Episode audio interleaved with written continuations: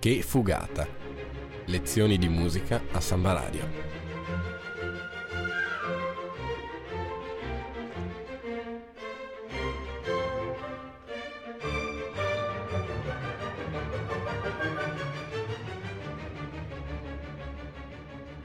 In studio Nicola Pifferi e Alessandro Arnoldo.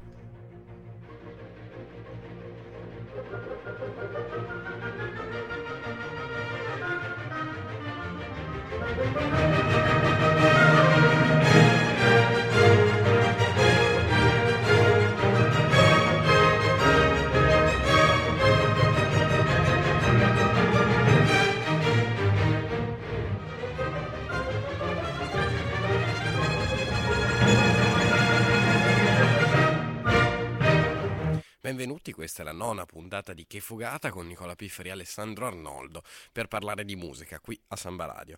Ci fermiamo in un certo senso nel nostro viaggio nella storia della musica, o meglio torniamo indietro perché in un certo senso ci siamo dimenticati qualcosa. Andiamo nella tarda antichità, nell'alto medioevo per parlare di Gregoriano.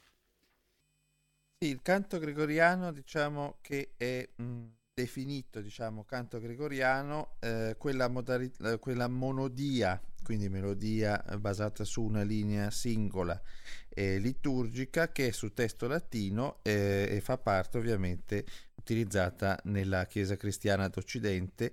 Il nome è attribuito, poi dopo ci sono un sacco di dispute storiche comunque a Papa Gregorio eh, I e quindi eh, diciamo che è appunto questa eh, melodia, monodia liturgica basata sul testo latino. Si distinguono però due diversi tipi in un certo senso, uno di lettura, due stili, uno di lettura si chiama accentus e uno di canto vero e proprio, magari il gregoriano a cui siamo più abituati che si chiama concentus. Sì, l'accentus è un recitativo liturgico, diciamo, lo stesso recitativo che in parte possiamo dire, mm, in una definizione molto ampia, troviamo nelle opere e quindi è un appunto recitativo liturgico intonato sopra una corda o nota di recita che è detta tenor, da cui poi arriverà la definizione di tenore, cioè eh, che tiene il suono eh, oppure tuba, appunto caratterizzata da ornamentazioni melodiche che sono attinenti a, alla vera e propria struttura e punteggiatura del testo. Elementi di questo accentus sono ad esempio l'inizium, quindi l'inizio della frase, che è sempre caratterizzato dalla salita del tenor, il punctum, che è alla fine, che è la discesa, quindi alla finalis, che può essere definita ai giorni nostri, diciamo, la tonica ecco, della, della, della tonalità, e la flexa che è in corrispondenza della virgola, quindi appunto lo stretto legame con il testo, il metrum che è in corrispondenza del punto e virgola o dei due punti, è anche definita cadenza mediana perché segna un momento di stallo, diciamo nel momento eh, della, nella, mm, scusate, nell'andamento della melodia, l'interrogazio che è appunto interrogativo ovviamente e la mediazio che è in luogo eh, della flexa o del metrum nei canti festivi. Il concentus invece si riferisce alle melodie vere e proprie e quindi la recitazione sillabica si va a trasformare in espressione lirica, in canto vero e proprio, quando quindi assume quelle caratteristiche mh, di un canto fornament- for- eh, fortemente ornato e ricco di melismi, quindi di, eh, mh, dice, di movimenti, di, eh, di note eh, su piccoli intervalli in cui ogni singola sillaba del testo appunto riceve gruppi neumatici, quindi formati da neumi eh, di parecchi suoni. Ma qual è la modalità del gregoriano? Ecco, i modi sono diversi, eh, si possono, eh, sono stati classificati poi in otto modi all'interno della, della, come si dice, della musica appunto ecclesiastica principalmente. E, ehm, eh, sono modi eh, ulteriormente poi divisi in quattro categorie, quindi ciascuna delle quali presenta eh, due appunto modi, scusate, uno autentico e uno plagale. Quello plagale è, il più grave, cioè più basso di quattro note rispetto a quello proprio autentico e le categorie sono divise in protus, deuterus, tritus e tetrardus, appunto. Eh, sono eh, modi che hanno, ehm, eh, da cui si desumono quindi eh, delle caratteristiche molto precise che sono eh, desunte dalla nota finale, di cui parlavamo prima, la finalis della melodia, ovvero una sorta di punto di arrivo o di riposo con il ruolo analogo a quello appunto dell'odierna tonica che è appunto la, la, la, nota in cui la tonalità in un certo senso si va a risolvere. Esatto. E tenor o appunto tuba o repercussio che dà appunto l'idea eh, già il termine di quello che è appunto il, tenor quindi una nota centrale della melodia simile a quella che è la dominante invece nella nostra odierna mh, mm, nel nostro modo di parlare di oggi. Dall'ambito quindi ambitus o estensione che normalmente è di un'ottava ma molto spesso viene ampliato sia inferiormente eh, di un tono che superiormente di due e dalle forme melodiche che quindi con intervalli e passaggi caratteristici che vanno ad assumere valore di modello eh, lessicale. Parliamo a questo punto però della notazione, perché anche il modo di scrivere la musica gregoriana può cambiare, diciamo, da persona a persona e da, più in generale da gruppi eh, sociali ad altri. Notazione diastematica mh, mm, è la prima, giusto? Permette di andare ad identificare quelli che sono gli intervalli e quindi eh, gli intervalli che vanno a comporre questa melodia. Quindi i neumi vengono posti ad altezze prestabilite, eh, ciò che eh, verrà poi a costituire in seguito eh, quella che è la notazione che abbiamo oggi moderna, la neografia.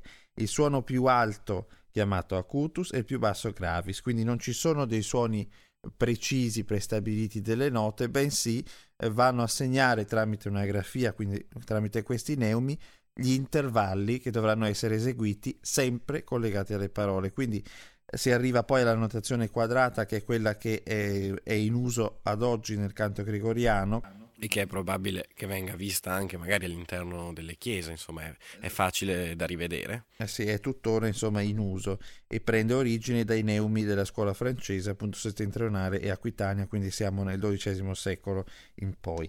Nella maggior parte dei casi comunque la notazione gregoriana non contiene mai eh, indicazioni relative alla precisa durata dei neumi. Il ritmo è quindi ricavato sempre dalla eh, prosodia del testo e non viene mai segnalato con punti o con punti di valore e quant'altro. Secondo molti esperti, però, ad ogni modo si possono associare dei sentimenti e nonostante le più varie interpretazioni, generalmente si concorda sullo, sc- sullo, schema proposto da Guido d'Arezzo, che dice il primo è grave, il secondo triste, il terzo mistico, il quarto armonioso, il quinto allegro, il sesto devoto, il settimo angelico e l'ottavo perfetto. Sentiamo quindi adesso un pezzettino dell'inizio di una Missa De Angelis che è proprio basata su questo canto gregoriano.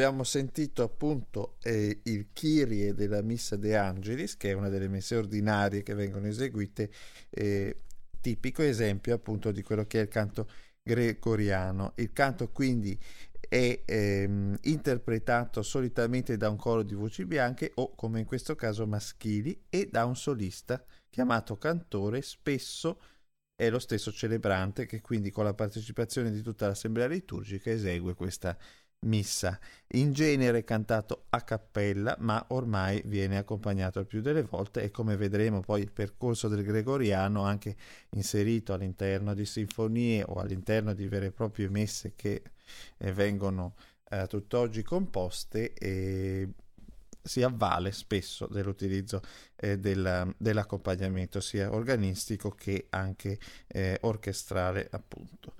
Esiste poi un sistema che si è strutturato nel tempo che si chiama sistema, sistema esacordale, un sistema che ricorda, o meglio è la base del sistema che utilizziamo oggi per cantare e suonare nella musica di tutti i giorni. Sì, per esaccordo diciamo che si intende una serie di sei suoni eh, che va eh, a struttura, diciamo, ehm, a strutturare degli intervalli, appunto, che sono determinati, quindi due toni legati ad un semitono e poi seguono altri due toni. Quindi ogni suono, a seconda della posizione che viene occupata all'interno di questo esaccordo, eh, va ad acquistare una precisa connotazione. Ad esempio, il terzo suono è sempre seguito da un semitono. Per facilitarne la memorizzazione, eh, Guido d'Arezzo eh, fece corrispondere a ciascun suono una sillaba del testo di una melodia gregoriana che appunto tratta dall'inno a San Giovanni ut queant laxis sul modo appunto dorico. Questo espediente rivoluziona ben presto la didattica musicale del tempo e va a favorire quello che è il passaggio dall'apprendimento mnemonico del repertorio gregoriano a quello che è eh, la lettura cantata. Quindi la prima sillaba nota, come dicevi, di ogni mistico, cioè metà verso eh, dell'inno di San Giovanni, an- va a corrispondere a un suono della scala, quindi ut, re, mi, fa, sol, la, poi l'ut verrà cambiato in do e si arriverà alla, eh, alla musica che conosciamo.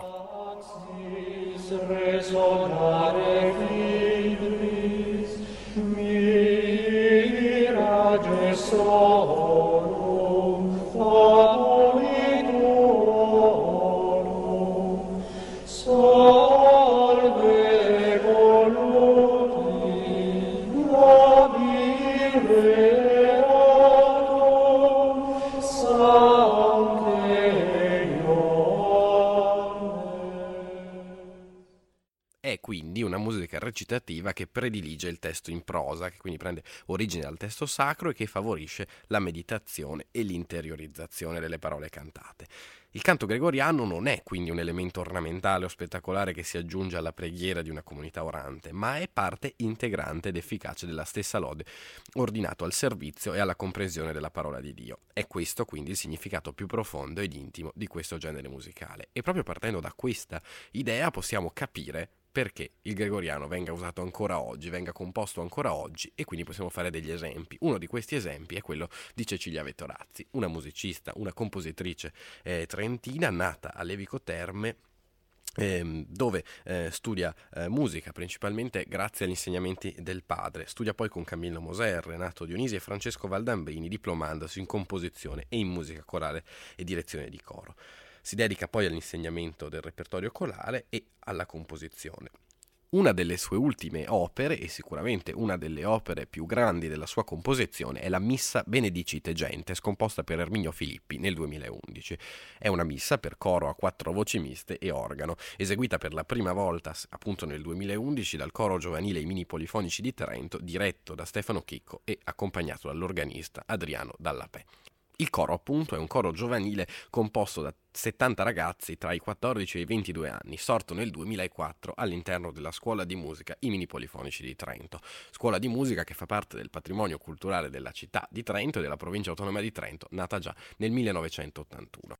In questa composizione, quindi, l'armonizzazione che la compositrice fa delle parti in latino è presa dall'ordinario della messa, quindi prevede la parte di Kyrie, Gloria, Credo, Santus e Agnus Dei cantata, a cui vengono unite quattro meditazioni per organo eh, che sono inframmezzate all'interno dei pezzi e un ultimo salmo benedicite gentes.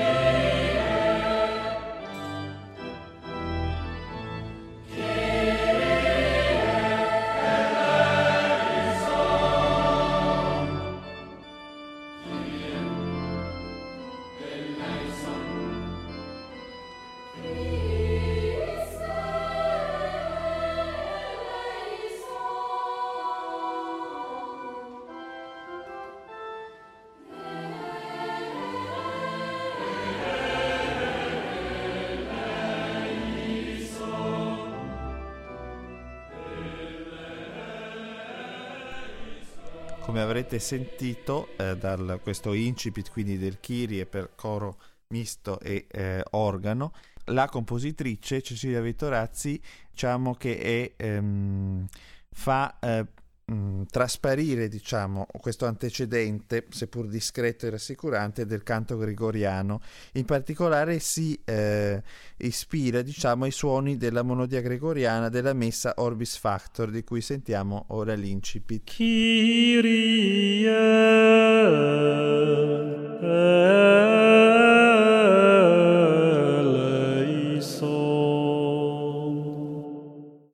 come avete sentito alla base di questa composizione eh, c'è questo eh, antecedente appunto eh, discreto e rassicurante che eh, eh, questo canto, questa monodia scusate, gregoriana tratta dalla messa Orbis Factor. La risposta del coro è una parte molto più estesa, quindi 17 battute in cui il tema esalta quello che è il colore del tritono, quindi due, so- due suoni a distanza di tre toni l'uno dall'altro. Il risultato che avremo è una musica di appunto eh, particolare tensione, come avete sentito. E, ehm, il suono eh, gregoriano, quindi nel suo distillare suono dopo suono, cerca eh, con grande perizia di ingannare melodicamente questo intervallo che è ritenuto appunto carico di affanno e portatore di tranelli per quella che è la buona esecuzione dei cantori. E anche per quanto riguarda il Criste abbiamo questo antecedente gregoriano sempre tratto dalla stessa messa. Christe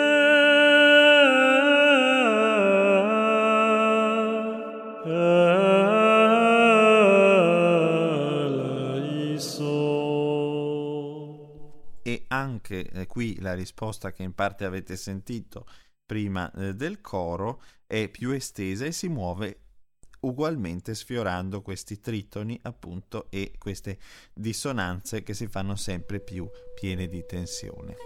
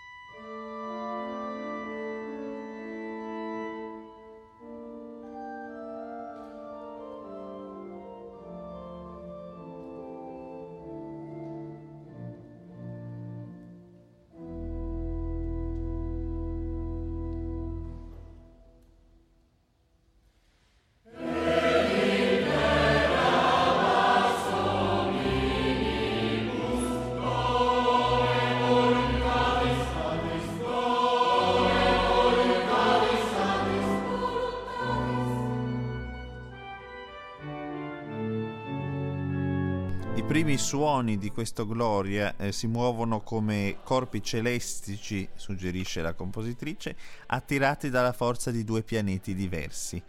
Privi di forza di gravità, essi paiono sospesi nel pentagramma e cercano dove poter toccare terra per approdare alla consonanza.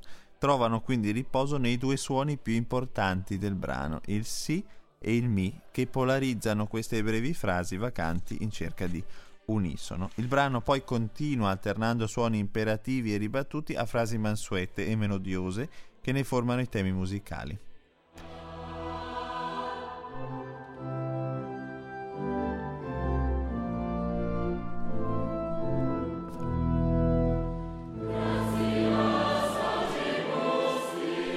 Questi due distinti modi di procedere danno vita ad un movimento a due e creano l'illusione che il coro chiami la risposta di un altro coro in lontananza.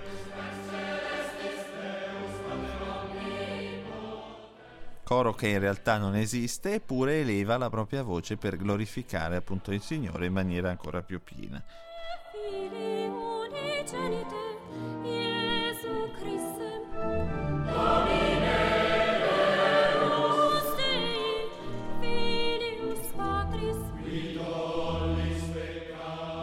Quando il testo recita Quoniam tu solo sant, tu solus, scusate, santus tu solus dominus tu solus altissimus, la musica si fa sospesa, intonata lontano nel tempo da voci femminili che ricordano quelle degli angeli. Le frasi musicali si muovono nel pentagramma come in uno spazio siderale andando in cerca di quei due suoni di cui parlavamo prima, il mi e il si, colonne portanti della serenità.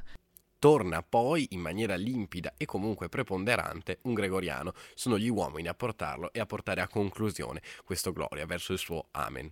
Esattamente, poi sentiremo l'armonizzazione di nuovo a tornare alle quattro voci e riprendere quel eh, movimento che era stato eh, proposto nella battuta 51 dal verso Gratia Sagimus Tibi Propter Magnam Gloriam Tua.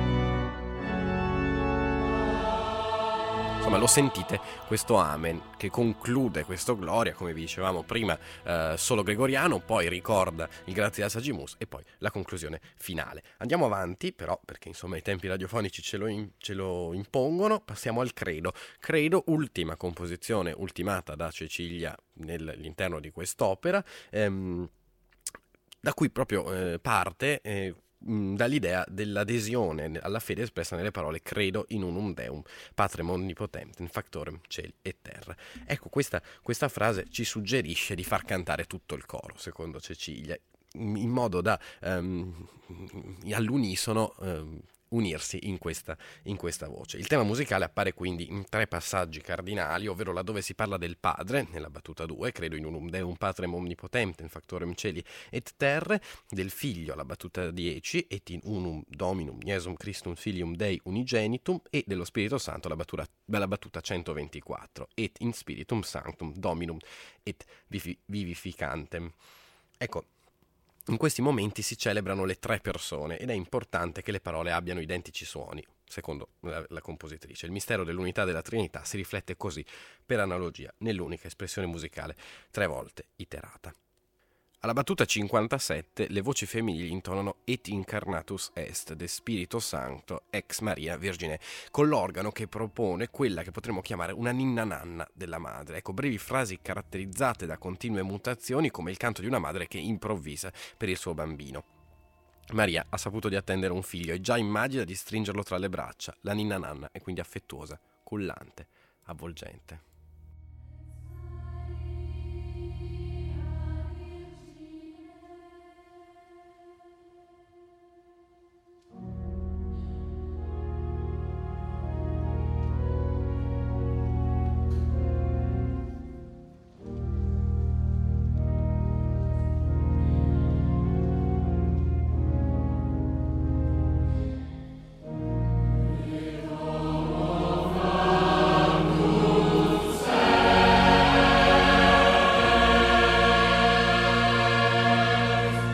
Ecco, dopo, music- dopo, che la musica ha rivestito di suoni le parole et homo factus est, l'organo, lo sentite, prosegue con la ninna nanna nel più assoluto silenzio vocale. La musica però passa dalla dolcezza dell'incarnatus alla durezza di un crucifixus.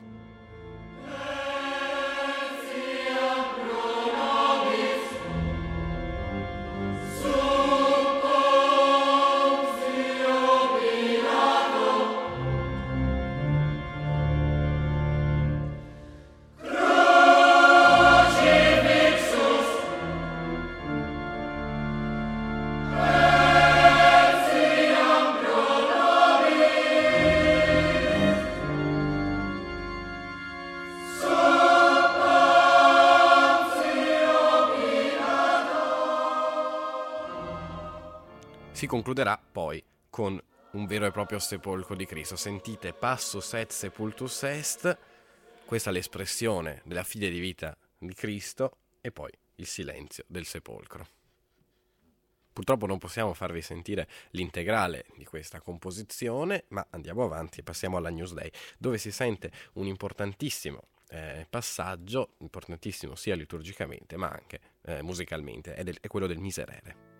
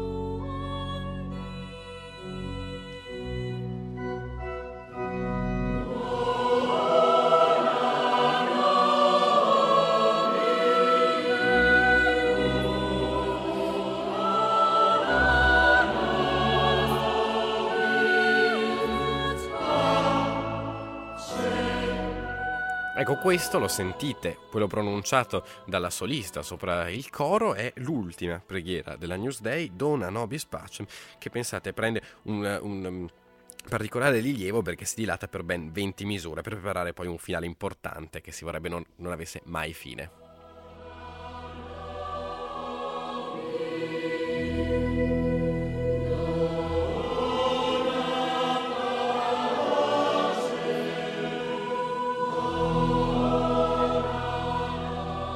Purtroppo però noi siamo in chiusura di questa puntata eh, di oggi, vi diamo l'appuntamento la settimana prossima, parleremo di Brahms, ma ci vi diamo anche un altro appuntamento, è quello di proprio la Missa Benedicite Gentes che potrete ascoltare, se state ascoltando questa puntata eh, nel suo primo lancio, la potrete ascoltare questo sabato, sabato 12 dicembre, dalle 20.30 presso la Badia di San Lorenzo a Trento.